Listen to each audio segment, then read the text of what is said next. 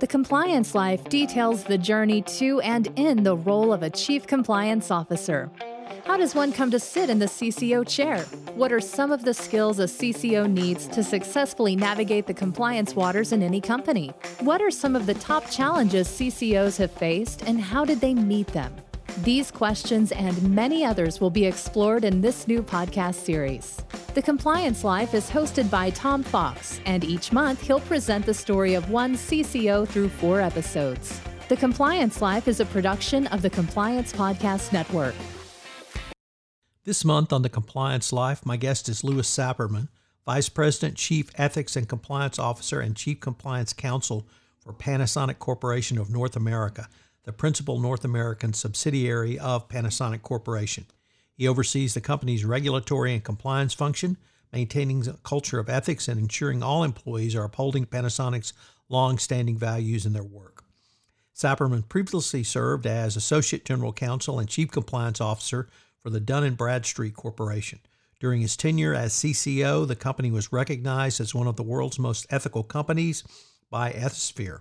Prior to moving in-house, he worked in private practice with several law firms, including Wilmer, Cutler, Pickering, Hale and Dorr, and Buchanan Ingersoll.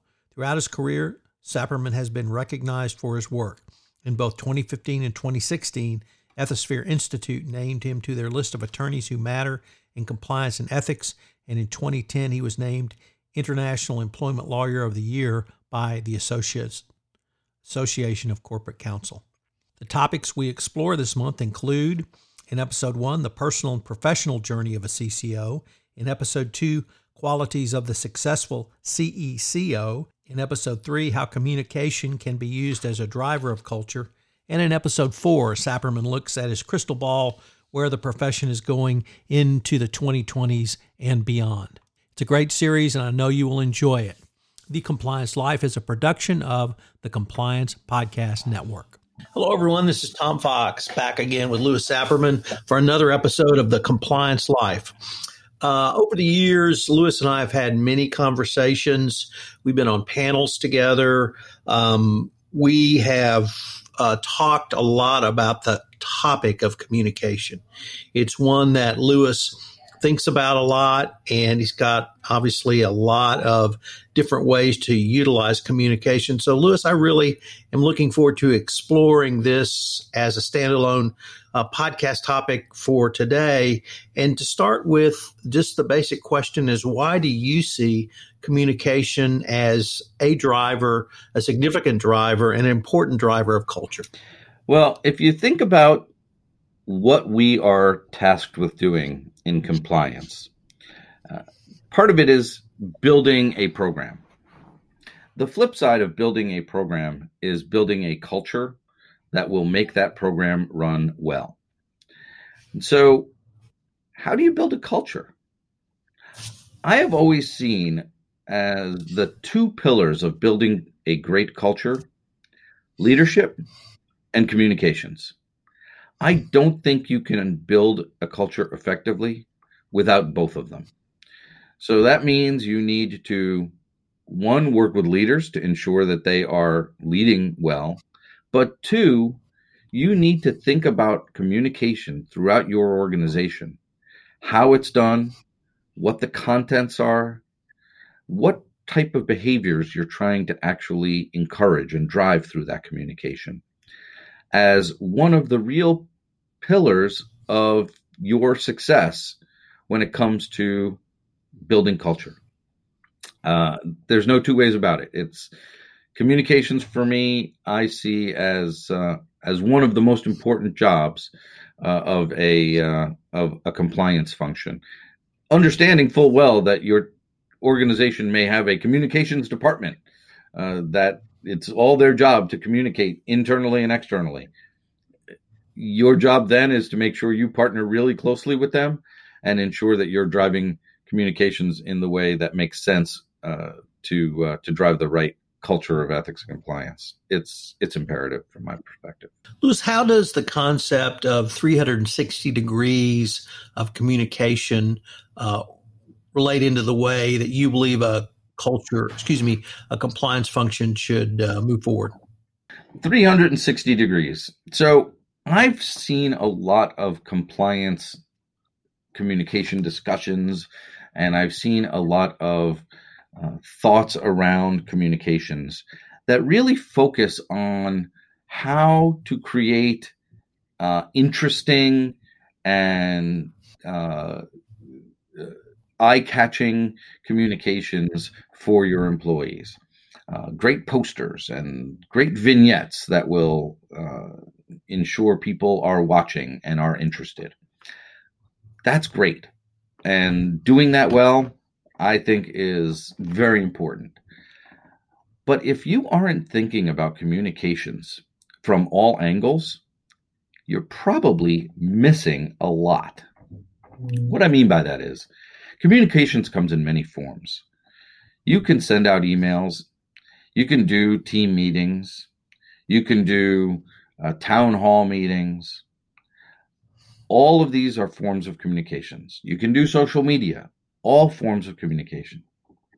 But are you thinking about the other types of communications that exist out there? Communications not just with your employees, but communications between the company and third parties, between the company and customers. Are you thinking about nonverbal communications? Things like role modeling behaviors. They're actually oftentimes the most important forms of communication.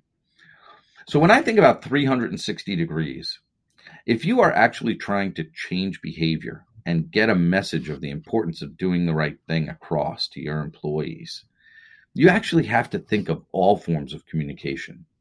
That's what I mean by 360 degrees. It's not just the great posters and the great vignettes and the great emails. It's thinking about how your employees see your leaders and themselves every day within the compliance function. Listen, how you do you advocate the use of social media by the corporate compliance function? I would say that social media can be an incredibly powerful tool when used properly. The fact is that uh, it is one uh, great way of communicating, and uh, especially for those compliance professionals working in tech savvy companies. A lot of your tech savvy employees are communicating on apps and social media a lot more than they're communicating through email. Uh, I have said before, and I still believe it's true the office cooler used to be the place where people congregated to talk about the issues of the day and to chat. That's not where it's at today. It's often on social media or on apps. People are on things like WhatsApp chatting about things that might have been at the water cooler 20 years ago. And if a compliance team isn't attuned to the way your employees are are communicating today, then you're missing the opportunity to communicate with them in the way that they are most likely to actually listen. I was wondering if you could give us an example of nonverbal communication that you felt really communicated an important message from the compliance perspective? It was about uh, about eight years ago. I was doing a training. I was doing a, I think it was a three hour ethics and compliance training for leaders in Latin America. And it was a good training. But interestingly, it wasn't the training that ultimately drove the message home most effectively. I went to uh, uh, to this training and met with all the leaders, but it wasn't the training. It it was six months afterwards where I found out how I actually reached one of the leaders. It was the leader of our Mexican business. A couple of my team members were in Mexico City, and he took them aside and he said, "You know, I never really appreciated about what ethics and and doing the right thing truly meant until I was was in Argentina with Louis. And he actually told the story. He told the story of how he and I went out to a convenience store uh, during a break in the training to get a soda. And I had gotten to the cash register first. And I took out uh, some a couple of US dollars to pay for my for my soda. And the clerk behind the register said, uh, "No, no, no! Don't uh, don't pay here. Why don't you go out on the street and change your money there?" And I said, "Why?" They said, "Oh, they'll give you a much better deal for your money." You see, at the time in Argentina, there was an open black market for U.S. currency, and there were people walking down the streets who would just yell "cambio, cambio," uh, meaning change in Spanish. They would give you uh, Argentinian pesos in exchange for US dollars. And they would give it to you at a rate that was almost twice what the legal rate was allowed by the government. The person behind the register could only give me the government rate. And I said, thank you, but that's not necessary. Please uh, just give me give me change. And so I did not go out and, and change my money on the street. I didn't even think about that honestly until uh, Arturo brought this up to my team six months later. And he said, you know, Louis could have gone and changed his money on the street like everybody else. Nobody would have thought twice about it. Even uh, I would have been, well, everybody does that. That's fine. But Louis didn't because he knew that whether or not everybody was doing it, it's not legal. It's not right. And that was what actually taught him the importance of doing the right thing and what doing the right thing was all about. That incident solidified for me the importance of role modeling behavior. Listen, we can come up with the best trainings we can come up with the best communications. But at the end of the day, people are going to follow what they see you do. And if you can't help your leaders throughout your organization role model the right behavior, it doesn't matter what you tell them to say. It doesn't matter how well you communicate. That type of nonverbal communications that's where you will actually drive great culture. Uh, for me, it was an amazing learning. Louis, let me change the focus just a little bit from communication to whose communication. And in your mind, whose communications matter? When I first got the job as chief compliance officer, in my first meeting with the chief executive officer of Dun and Bradstreet at the time. I said to her, uh, uh, her name was Sara Mathew. I said, Sara, I'm willing to do this job, and I may be the least shy person you will meet in this company. But at the end of the day, the fact that I am willing to talk in front of a group of hundreds or thousands of people doesn't matter. Because no matter what I say, people are not going to do the things I tell them to do or I suggest to them to do. I will give them ideas, but it is their leader and their leaders' leaders that will actually drive their behavior. There have been many studies done of communications within organizations and the reasons why people stay at organizations and the reasons why people leave organizations. Time and time again, the answer to what drives people's behavior and why people stay or go is their leader, the activities of their leader. So at the end, it's not my voice. It's not my team's voice. It's not my team's communications that will drive the behavior of an organization. It's really a person's leader. And so I think the more you can help the leaders in your organization communicate effectively around doing the right thing and around the importance of ethics and compliance, the more successful you will set your organization up to be.